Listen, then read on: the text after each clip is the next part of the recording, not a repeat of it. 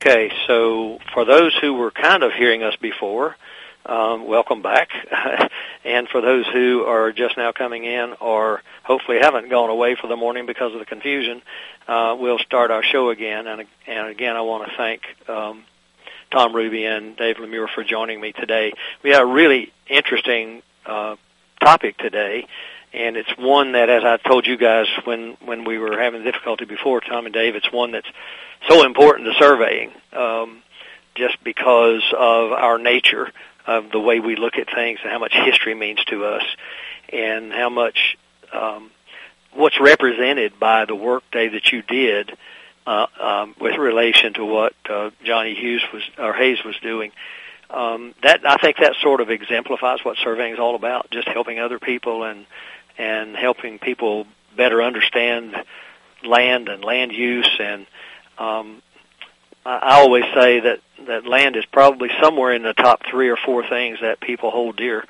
Uh, people hang on to their religion and their families, obviously, probably as much more than anything. But certainly, uh, land is an important thing, whether it's the way we use it or whether we own it or whatever the case may be. So, uh, as you had said, Dave, that kinship that we have in the surveying profession uh, is one that we are glad to hear inspires someone with with your background and your talents. We, uh, I don't know, Tom. Sometimes I'm not sure our clients maybe um, have that same respect for us that Dave does. But but anyway, David, if you might want to chat a little bit about your thoughts on that again, just in case people missed it. Great, Curt. So uh, w- what we're talking about is an eight and a half foot bronze sculpture of a man named Johnny Hayes, and he set a mark in southern Idaho in 1904. And I was honored to um, create a sculpture. Um, initially, a maquette, a smaller version, a study, and then a larger version that went um, about a block away from where he set his mark in 1904. And through that relationship and the relationship of surveyors uh, like Tom Ruby, I was able to glean this incredible notion of, of what you guys are about and what the kinship is about. And for me, surveyors are synonymous with home, heart, place, trust. So th- those are things that, um, like you said, Curt, are, are, are really important. And the trust of knowing where our home is is phenomenal. And and so I I see this from a little different perspective. Uh, and I, I I had the the latitude and honor to be able to view this from an artist's eyes, which um, was a great combination. And I've got a little story on that if we have time. But yeah, so that that's a that's a start to to um, where I stand right now with the, with this wonderful project that I got to do in southern Idaho. Well, as far as time is concerned, uh, this show is about the the work you've done and and what it means to the people and so anytime you want to share that story we can do that right now if you like before we get caught up somewhere else and forget to come back to it okay here we go a surveyor and an artist go camping and they set up their tent go to sleep and in the middle of the night the surveyor wakes up the artist and says what do you see and uh the the the uh artist says well I see a vast universe of stars that is endless, and I feel at one, even though it's so endless and vast. I, I still feel one in the universe, and I also see that from a meteorological standpoint, it's going to be a clear day and a wonderful vision of tomorrow because the stars don't have any clouds around them. And from a chronological standpoint, Orion looks like it's about 10 minutes past three. And uh, the artist says to the surveyor, what do you see? And the surveyor says, you dumbass, somebody stole our tent.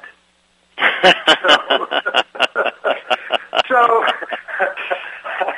the, the reason I tell that story is for perspective, and I get the perspective of uh, the bigger picture and and uh, uh, a wider view, and uh, you guys narrow it down to our mark, our home, our tent, and and pay attention to that, which is maybe more important than the wider view uh, because um, we we need our home and our tent and our place and, and knowing where that is. And, and then I got to go and look outside of that and see what it really meant and see the the dream and the fantasy that uh, a surveyor creates. And I've had individuals say those two are not synonymous, and and I understand why. Um, because you have to be certain. But uh, I believe that it goes beyond that certainty into this incredible vision of uh, uh, unknown territory that can can can be a, an incredible dream and fantasy. That sounds true. And we need to go to our first break so we get back on track. So let's go do that and we'll be back in a couple of minutes. Great.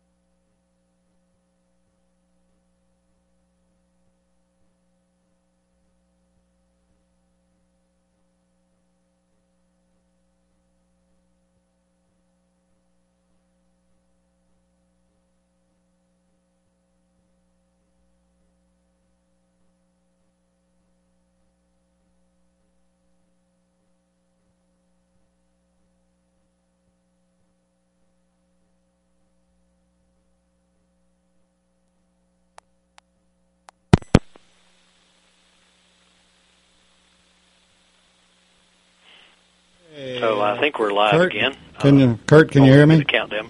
Curt. I do.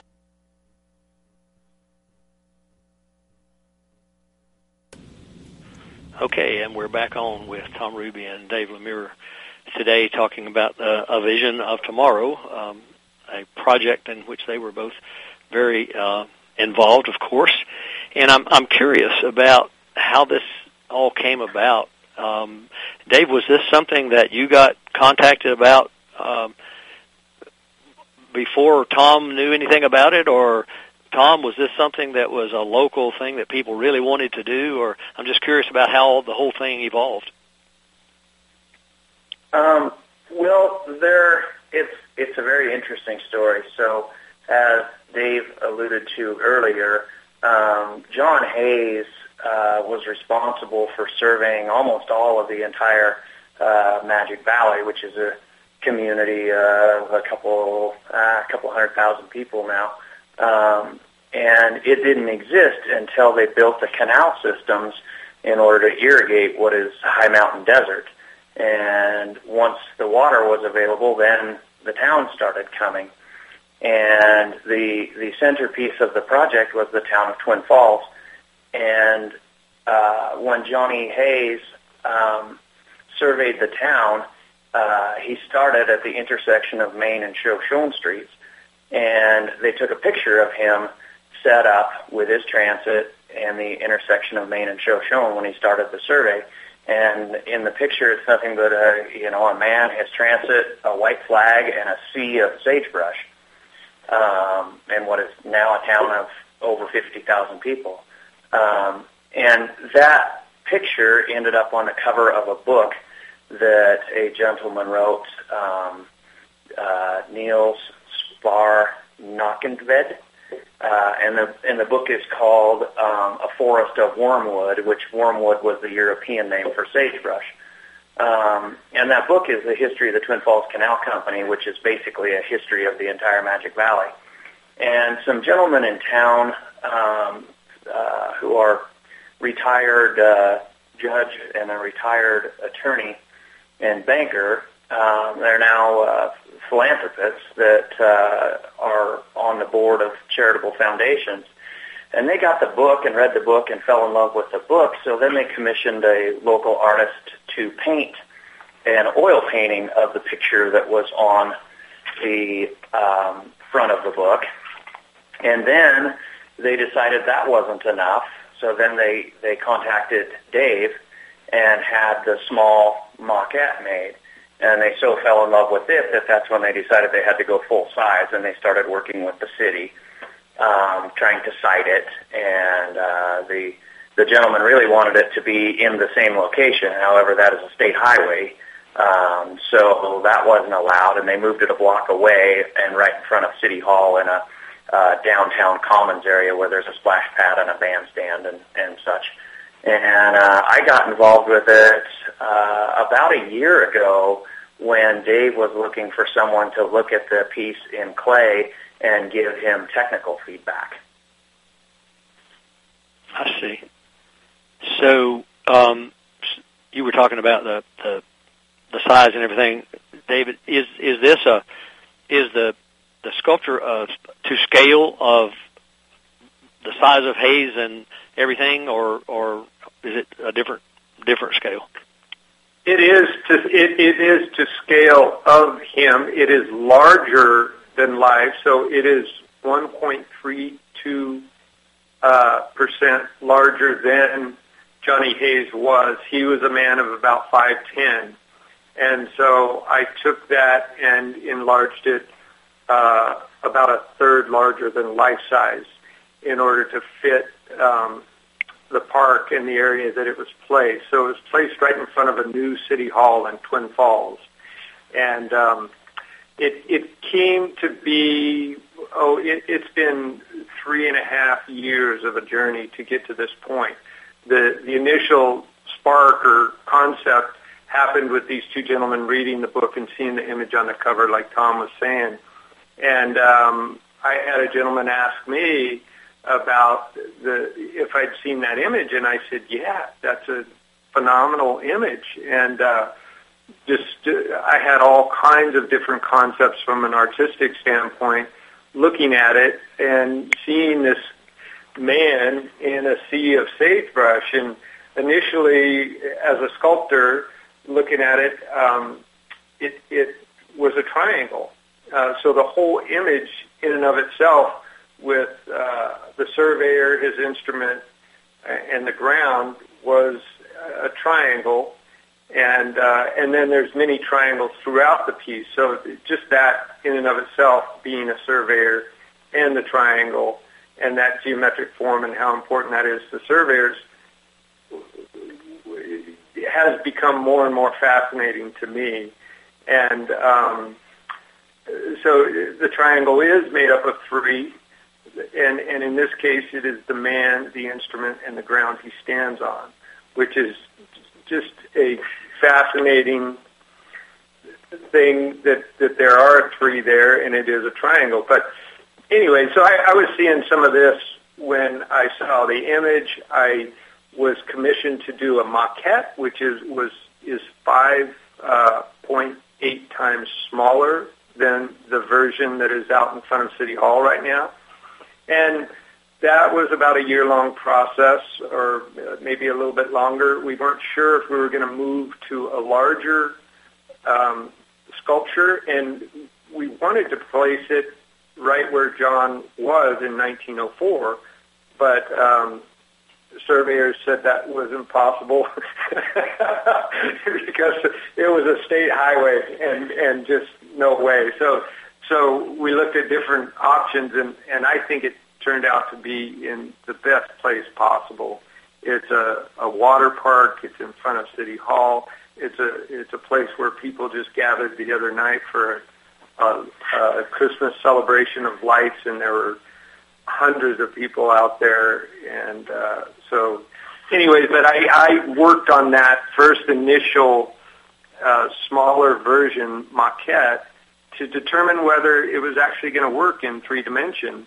Because a lot of times an image, uh, a two-dimensional image, doesn't really work out as a sculptural image, but it was fascinating to to see that and to to feel that sculpture in three dimensions of this guy looking out in in a vast plain of sagebrush, and and uh, that what, was he envisioning and what was his vision, and uh, that was a lot of the spark around the, the feeling of, of surveyors for me, and um, so that, so that's how it, it came to be. When they saw the maquette, they weren't sure if they they didn't know if they were going to have me do a larger sculpture, but then they saw the maquette and they went, "Ah, crap! It, it, it's really nice." So I think we've got to go larger. So we went into an area of um, uncharted waters, so to speak, and we we weren't sure where we were going. We just knew we were going. Uh, the, the the two gentlemen that were supporting the project, and they raised uh, the funds to to uh, uh, finance the larger piece. So, did I understand that the the original location you guys were talking about? Um, you were talking about the location where he was standing when when the photo or whatever it was of him was was taken. And did I read correctly that that was in the middle of a, a road or what turned out to be a road intersection? Yeah, it's at the corner of Main and Shoshone, which is a yeah. state highway. So the only way you could have uh, placed it in that location would be would have been to have put in a roundabout, which would yeah, have taken out that. four. Yeah, would have taken out four historical buildings to do it. So it was just yeah. a non-starter. But it's it's interesting to note, and it hasn't been mentioned yet. Uh, and this was part of the contract that the two gentlemen prepared with the city was that the the piece was to have an unobstructed view of that original location where the photograph was taken. And in fact, it is um, set up now with an unobstructed view of that location, and they even had to change the plans on the downtown revitalization project to remove some trees and stuff to ensure that his view would remain unobstructed. Wow, this that everything you're talking about to me just is sort of amazing. Cons- all of the considerations that went into this. You know, it wasn't like um, you know, one of those hold my beer and watch this kind of thing. you know, it was it was just it was uh, really well thought out and and a lot of time and energy apparently went into capturing the entire essence of what you were trying to do. Um, sure, it's just amazing to me. We haven't covered the the uh, original town site stone that's involved in the project as well, which I'd be happy to when you're ready to do that, Curt. Yeah, and I don't know how much time you need to do that. We're about uh, a little over two minutes from our next break, so um, but we can come back to that, or we, if you want to start now, and I might have to jump in and interrupt, but uh, okay. go ahead and start on that if you'd like. So after uh, my brief involvement with the project, I was just so captivated by the piece, seeing it in clay. I was so amazed, and uh, I got to thinking about it. Um, that one of John Hayes's original stones just had to be incorporated into this project somehow. And we had our local um, section meeting of the Magic Valley section of the Idaho Society of Professional Land Surveyors. And I started asking all the gentlemen in attendance if any of them had ever recovered an original Hayes stone because I had recovered original Hayes stones, but in other towns, never, never one in Twin Falls. And uh, I said, you know, my idea here is that we go out as a section, as a community project, and recover the stone, remove it, remonument it, file a form of perpetuation, and then and then incorporate that stone in the project somehow. I didn't know how yet, but somehow. And uh, one of the gentlemen uh, was a very kind uh, gentleman named Roger Kruger. Uh, stepped up and said, "Well, I can do you one better than that. There's one in my den." And I will donate it to the project. And Roger had been involved in the project several years ago. Interestingly enough, uh, an intersection improvement that also has a clear line of sight to the statue's final location. Um, and they were remonumenting that when they rebuilt the intersection. And it was a uh, steel vault lid with a, a brass cap inside and uh, full of concrete. Well, when they they tipped it over with the loader, Roger noticed that the Roger could see the bottom of the concrete when the the monument box tipped over, and in the bottom of that concrete, he saw an inverted cross. And he went to the hole and looked down in, and sure enough, there was the original stone that it had been poured over. Um, so the original stone was removed and in Roger's den, and he donated it to the project. And the stone now sets um, online uh, between the the plumb bob on the sculpture and the original location of Main and Shoshone. This stone was placed online at 66 feet. Oh, oh, excellent. We need to go to break. I want to pick up on that when we come back. So let's take our second break and we'll be right back. Quick Stakes is your answer to staking. Lightweight, easy to ride on, easy to use, easy to find, and won't break your back carrying them like the old-fashioned wooden stakes. Have you tried a sample?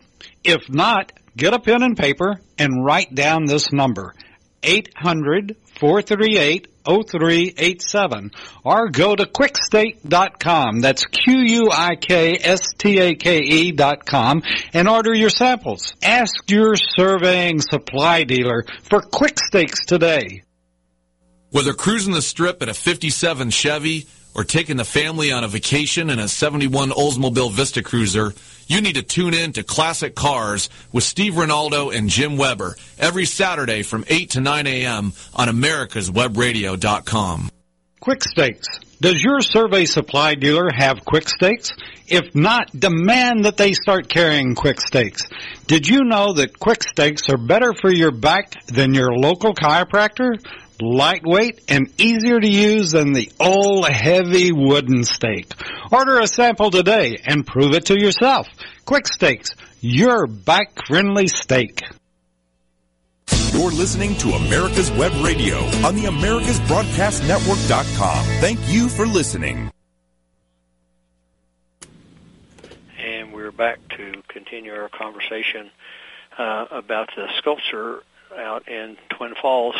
You're and, listening uh, to America's we Web Radio on the uh, America's Broadcast Network.com. Thank you for listening. Of a, of a section or um, section stone, and uh, you were talking about the where it being set online, and the last thing you said that it was 66 feet away, and our surveyor listeners will probably understand the significance of that, but share it anyway. Um, we we wanted the stone to be um, to place some significance aside from just being the stone. We wanted it to be significant to surveyors, and there was really no way to incorporate it into the base of the statue itself. So therefore, it had to be removed, and the um, we wanted it to be significant. So we chose the number 66 feet as being one chain in length, which would have been the unit of measurement uh, in use at the time of the original survey.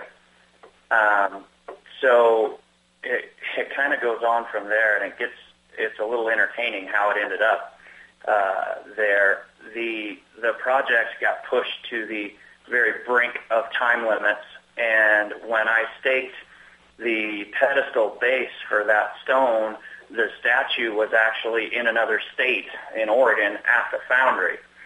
So I was on the phone with Dave uh, multiple times trying to figure out just how far from the edge of the concrete pedestal where the statue would be placed, how far in was the plumb bob going to be? And was the statue even back together at this point, or was it still decapitated? No, it was still it was still being built. It was still in multiple pieces. So Dave is trying to get me a number, and he finally comes up with a number. I'll never forget it because he gave it to me in inches. Uh, but it was 20 and 5 sixteenths of an inch from the, the base. So I staked the concrete pedestal for the, the contractor, and I told the contractor, once you get this poured, don't set that stone until you call me, and I'll help you make sure that it ends up where it belongs. Well, in the end, that never happened. They just put it in the middle of the pedestal. Um, and uh, At this point, uh, we still didn't have a statue. The statue was still in Oregon, and uh, in the end, um, for historic preservation purposes, we went down and did a, a, a terrestrial lidar scan of the whole downtown commons with a focus on the statue.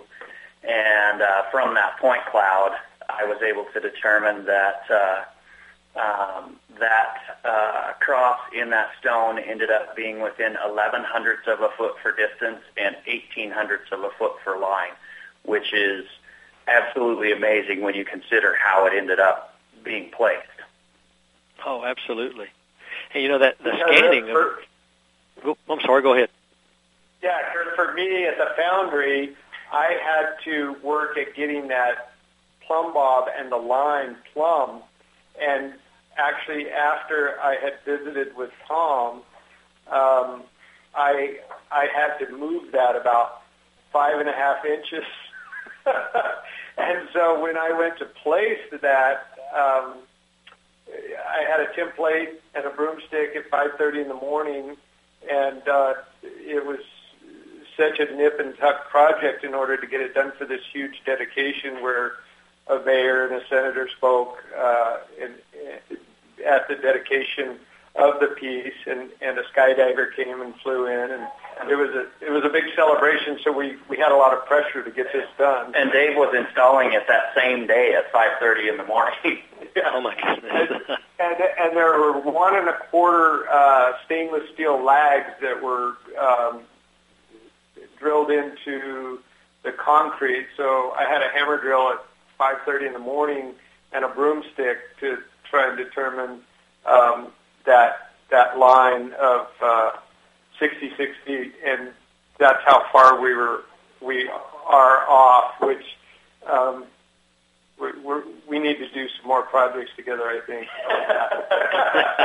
uh, well, actually, uh, Dave, I'm glad to hear you say that because as I was listening to Tom, I was just thinking in my mind about, you know, we surveyors do get a little anal sometimes about making sure everything's exactly where it's supposed to be.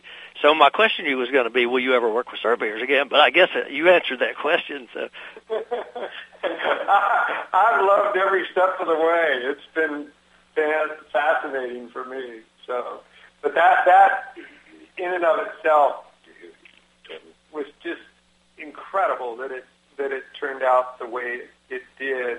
Um, knowing all that we know now. And so, so we, we did, we were able to accomplish it in time. And, and essentially we could, that stone could be moved to where it, it is dead on if, if ever need be. But it's so close. It's so close. I don't think it needs anything. The well, story is better. Yeah. Well, and up until this point, it was really only you and I that knew. yeah. You and I and Gavin. Um, the Curt, there's another, the most amusing part of this entire project involved something that happened to Dave on his way from the foundry back to Twin Falls with the statue. And we talked about it at Dimensions, but it didn't get in Gavin's story. So no one, if they weren't at Dimensions, has really heard this yet. And I'd like to have Dave share this part of the story with you because it's absolutely hilarious. Okay. So, so I, I was, um, six and a half hours away at a foundry in Joseph, Oregon, and that is where the piece was foundered. And the, there's all kinds of interesting connections around that, but I had to sleeve it into. I, I built a platform above the wheel wells in my three quarter or my um, three F three fifty truck, so it's a one ton. It weighs about three thousand pounds, but the the safest way to transport that in the timeline that we had was in a truck with that suspension, and um, and in order to do that, I had to angle it to get it in. But uh, it, I got it in the truck and secured uh, with the lag bolt, and then strapped down. The best way to transport it was to not put anything on it. Um, the, the, the surveyor and the instrument were completely separate in the bronze except for the, the, the legs on that tripod, and it came within an eighth of an inch of his eye, and that needed to be just dead nuts on uh, for obvious reasons. I was working with surveyors. So, but um, uh, so that transpired, and the only I had a little piece of cloth in between that when it was transported, just so it wouldn't ding back and forth. But otherwise, the the, the surveyor, this eight and a half foot surveyor, was above the wheel wells in the bed of my truck, and I was heading to Wallowa, and um, there was a, a woman sheriff in the middle of the road on Main Street, and she's directing everybody off to the right. Well, I pulled up, and she just moved out of the way and waved me through, and I didn't know what was going on until um, I ended up behind a fire engine, and I had a bunch of horses behind me, and I realized I was in the Fourth of July parade. and she thought I was intentionally supposed to be in there with this huge sculpture in the back of my truck. And so I had I, I had a moment of uh, I, I was there was it was intense already just uh, the concern of of transporting this sculpture for this big event but then I just had to relax and roll down my windows and uh, start waving, and people were taking pictures. So um, John Hayes got to be in a parade. Um, well, I guess the, the big question is, did you win prize for the best float? well, I, I wasn't able to stick around to find out, but I was in a hurry. But I, it was fun because um, people were sitting down and somewhat lackadaisical and bored when the fire engine was coming by, and then I started going by, and people were standing up and clapping and taking pictures. So it was rewarding. and, that's uh, pretty. That's pretty funny. I was heading down the interstate with that in the back of my truck, all uncovered, so you could see the whole thing. And I've got images of that on social media and things now, and the stories to go with it. But um, I I I was grateful for my defensive driving class because people were um, heading down the interstate with their uh, iPhone or smartphone out their passenger window at 75 miles an hour taking video of uh, and and so I had to swerve a few times to keep people from hitting me because a lot of times that was the driver taking the video too. so, yeah. Yeah, well, it, I, I was going to ask if you had to, because of the the nature of everything, if you had to drive slower than traffic, but obviously you didn't if you were doing 75 miles per hour. So. Yeah, it, it, it actually held up well. I needed to clean off bugs, which I knew that was going to be the issue, but that was a lot better than having any material on the the piece. Uh, it needed to breathe. Uh, the patina was fresh, and that was the best way to to transport it. So, yeah. So that, that's that's an interesting topic you you just brought up the fact that it needed to breathe. I, I'm curious about that. When you when you loaded it, was it I don't know cured's probably not the right word, but apparently it still needed some um, uh, atmosphere or, or air around it or something. I, I'm just curious about that whole process. I mean, it's almost like it, it was curing along the way. It, it actually was, Curt. It was curing along the way. The the patination process is uh, an incredible um, alchemy that happens with with a guy that I've worked for for 15 years, or worked with for about 15 years in at Valley Bronze, a man named Slim, and he does a wonderful job. And uh, he he gives me uh, fine details of instruction on how to um, curate the piece after it's been patinated, um, and and that is one of the things to just let it breathe, let it breathe with the with the patina and the um, the sealer on it for uh, actually he, he felt like a few months before we actually um, did anything else with it. So um, it, it tends to settle and evolve a little bit and change, uh, and then then it'll stabilize after a few months. The the color right. on it, and the color yeah, turned out fascinating. It's it's sort of a turn of the century copper look to it, which really I couldn't have chose anything better for even so many magical things happened that that just worked out incredibly well, and, and that color worked out well uh, of the patination of the patina in that setting, and uh, really reflected off a lot of the colors in the the um, city hall building, which it's in front of. So, oh yeah, that's excellent. Well, we are 15 seconds away from our last break, so I won't jump into anything further until we go take that break, and then we'll come back and uh, spend our last sure. segment uh, finalizing. Sure. So we'll be back soon.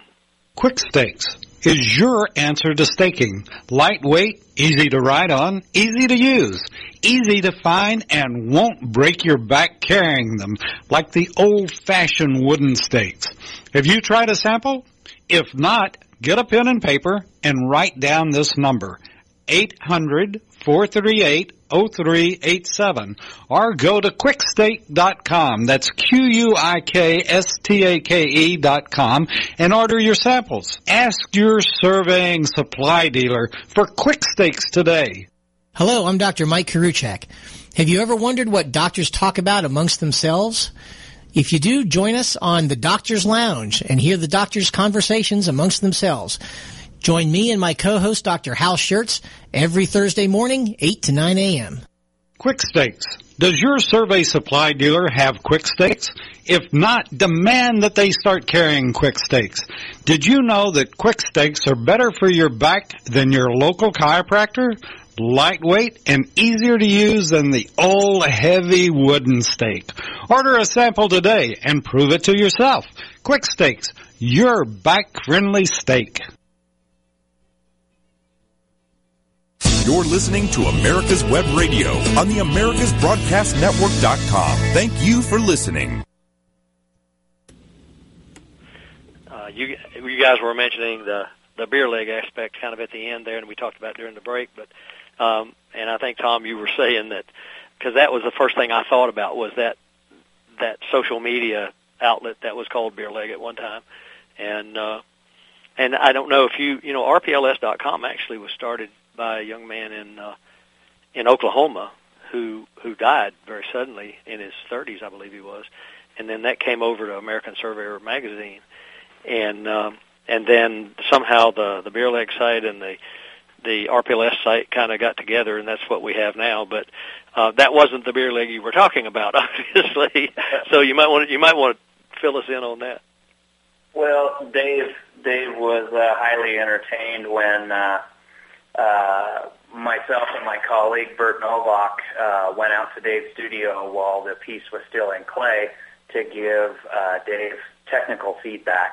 Um, my colleague Bert, that's the first thing he said when he saw it is, uh, look at the beer leg. And uh, that, as all the surveyor listeners on the call uh, will know that, you know, when someone sets up an instrument and the instrument operator ends up having to straddle a leg all day, the the guy who set it up owes him a beer, and you call it a beer leg. And Dave thought that story was quite amusing. but it is 100% correct because in the photograph, John Hayes is straddling a tripod leg. Right. Interesting how and, things come together. it is, and and from my eye, I had no idea what that was until Tom and Bert walked into my studio. But uh, w- w- when they did, that that was fantastic to know, and I I love that he had a beer leg because from an artistic standpoint, he he becomes part of that instrument or the tripod, and uh, they're they're overlapping. The other thing, um, Curt, that I, I worked on this thing for a year, the large sculpture, and so the um, information that Tom and Bert uh, were able to feed me from a technical standpoint and just paying attention made a huge difference and and some of them were gold mines to me. One of the things that I wanted from a sculptural standpoint is to have his opposite eye open, the eye that was not looking through the scope. But that had kept me up at night because I wanted it to be um, authentic and, and believable. And when Tom came in, he told me that in order to keep from um, fatiguing his eye by closing it, he keeps it open a lot of times. So that, from a sculptural standpoint, uh, a sleeplessness standpoint, and and um,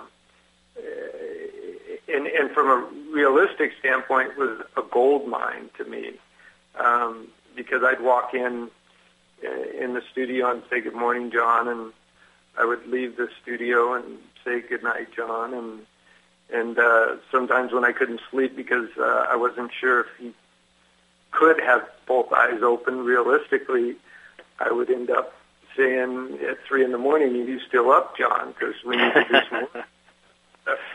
so, um, so yeah, it was it was really fantastic having the surveyors. Tom gave me some other pointers that uh, I um, I played off of. Uh, there's there's if you make it to Twin Falls, Idaho, and look at the the uh, the instrument, there is a ruby key on there, um, in the namesake of uh, Tom. So the ruby key. When I was at the studio, I pointed out to him that the transit was missing the lower tangent screw. And I showed him, you know, it should look just like this other one over here, but it needs to be on this side. You just need to add one more. Well, when Dave cast the final piece, he added the lower tangent screw, but in in final in the final bronze, there's a lower tangent screw, and it says Ruby on it. oh, nice. uh, that's pretty cool. You know, Dave, earlier when we first started talking, one of the questions I wanted to ask was one of the things that always amazes me about artwork, and and surveyors to some degree have some amount of artistic abilities, which is just part of who we are. And back in the days when we drew our own maps, then even more so. Um, but um, it always astonishes me how people that are not surveyors or, or whatever the topic may be, are able to do work like you do and capture the essence so well. Um, and and I, I'm, I'm hearing in your conversation that that the ability to do that in this case was was certainly helped by talking with and and collaborating with with Tom and other folks, but you still have to be able to show it. You know, you can you can ha- you can have somebody tell you about it, but to have that ability to actually show it in your work is just amazing to me. Absolutely amazing. Uh, thanks, Curt. That, that that is one thing that I encourage everybody to do is to look at sculpture and look at the believability and the feeling of it. And so, essentially, having Tom and Bert come and assess the, the believability was extremely important. And it's silhouette, so I, I do feel like surveyors and artists have a lot in common because I'm I'm looking at this thing from 360 degrees, and I'm even sitting in a chair in my studio so I can see it from the perspective of it being on a pedestal up 18 inches. And so, and, and I continued to turn it 360 degrees and look at it from different distances because essentially the silhouette has to be believable. And in order to make that believable, that, that's what it takes. And when anything looks out of place, I, I think about um, somebody's mother and how your mother can see you walking at a hundred yards and know that that's you because of your silhouette, because of the way you move, because of the way you walk. And so that's what I was after was would John's mother know that was him from a distance, from a silhouette? Because uh, most everybody's mother just wouldn't naturally be able to say, oh, that's my son or that's my daughter. So um, that, that's sort of what I go for. And within that, there's, there's all kinds of liberties that um, you can you can take and play off of. And and this piece has a, a ton of different things that I added, being flora, fauna, uh, local interests of, of artifacts that were found in the area to um, the, the wildlife and the critters that surveyors run into. So there's a, a horned toad on there. There's the Idaho bluebird. Um, there's a kangaroo rat, and uh, and then there's um, jackrabbit, jackrabbit, uh, a rattlesnake, a sage hen nest, uh, a sage hen nest, and there's eight eggs in there. So there's there's a plethora of discovery, and and I I use that to play off of the the whole idea of a, a surveyor is discovering. They're they're they're discovering a mark in in a place, and so I thought that that that's the beginning, maybe of an artist and a surveyor. Is we like looking at things and discovering things and searching things out and um, finding out where they are and what they are. Yeah, right. I, I I say this on the show quite often, and it's sort of my mantra about who we are as surveyors. And and my definition is detective, puzzle worker, mind reader. Um, and so it's similar to to the nature of what, what you do because you have to get into the head of the people who are going to see this and and pre- present something to them that that becomes believable and and accurate. One of the things, Curt, that I found most fascinating was when I started putting together the PowerPoint for presentation at Dimensions.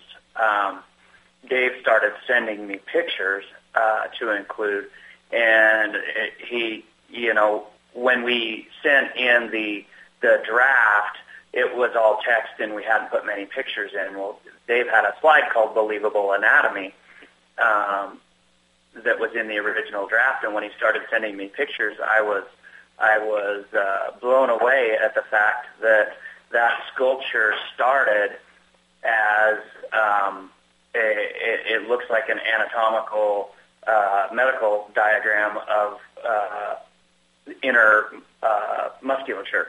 Uh, you can see every muscle on the body uh, when Dave started that, and it's all correct. I was amazed that it started with that level of foundation. Yeah, it is amazing. Absolutely. Well, we are at a point where we have about uh, three minutes left for our show, so I want to make sure that if there's anything else we need to chat about, we can do that. I do want to thank you both for joining me because at the end sometimes we're in a rush to meet our deadline.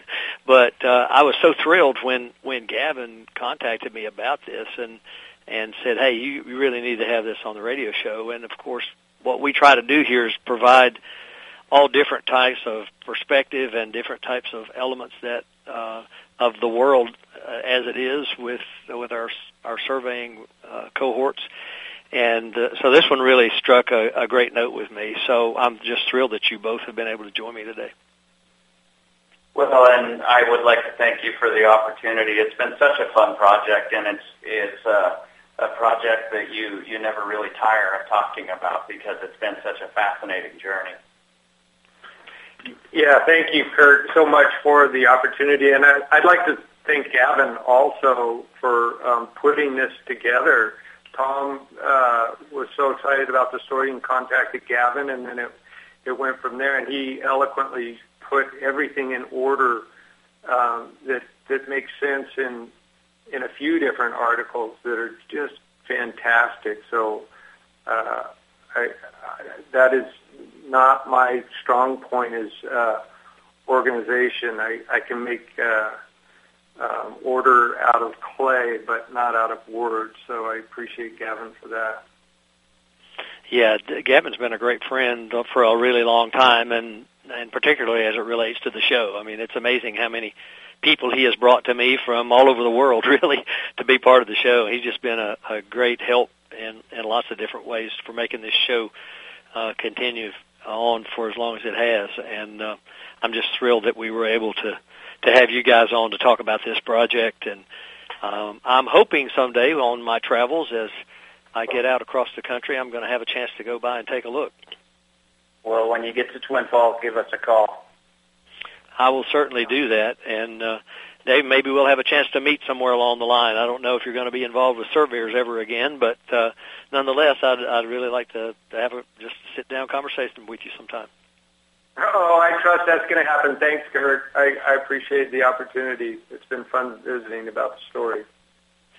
Yeah, it's it's a great story to have told, and such a a, a detailed project that that has turned out really well. And and as we surveyors love to say, it it was about history, and surveying is about history. So it's been great to have you both on the show today. Uh, thank you for taking time out of your your busy schedule, and uh, hopefully we'll be able to meet sometime soon.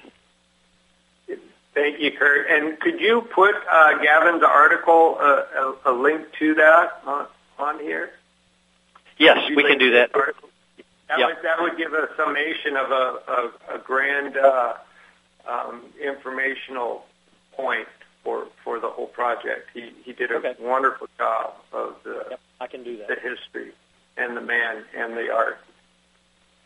Thanks a lot, guys. Thank you, Thank Curt. you, Curt. Goodbye.